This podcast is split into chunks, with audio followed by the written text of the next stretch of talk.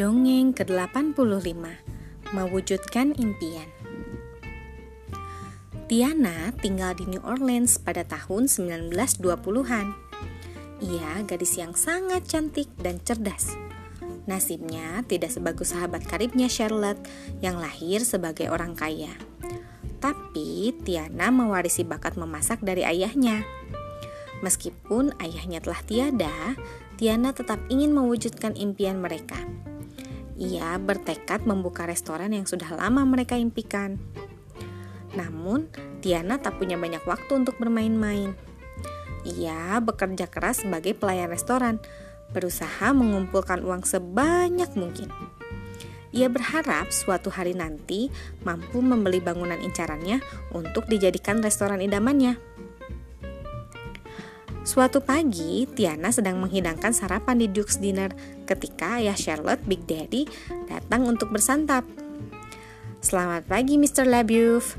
Tiana menyambutnya.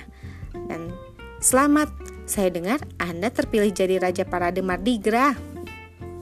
Aku sama sekali tidak menyangka. Lima tahun berturut-turut, ayah Charlotte terkekeh. Nah, bagaimana kalau kurayakan dengan kue beignet? Tebak Tiana. Di tangannya sudah ada sepiring penuh kue. Ini baru saja keluar dari oven. Tepat pada saat itu, Charlotte menyerbu masuk restoran. Oh Tia, apakah kau sudah dengar kabarnya?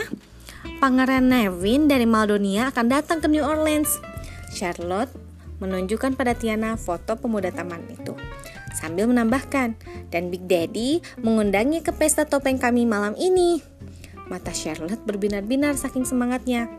Ia rela melakukan apa saja supaya bisa menjadi putri, termasuk menikah dengan pangeran pertama yang dijumpainya. Bagus sekali Charlotte, ujar Tiana. Aku punya sedikit nasihat. Ibuku dari dulu bilang bahwa cara tercepat menuju hati pria adalah lewat perutnya. Gadis itu menoleh pada ayahnya yang sedang asik melahap donat. Ayahnya tampak seperti berada di surga. Tiana benar. Kau memang jenius, Tiana. Aku akan memesan 500 kue benyet pemikat laki-laki bikinanmu untuk acara malam ini. Charlotte menyerahkan segepok uang dan Tiana nyaris meledak saking karena senangnya. Jumlahnya cukup banyak sehingga ia bisa menyerahkan uang pembayaran pertama pembelian restorannya. Jelas sudah pikirnya.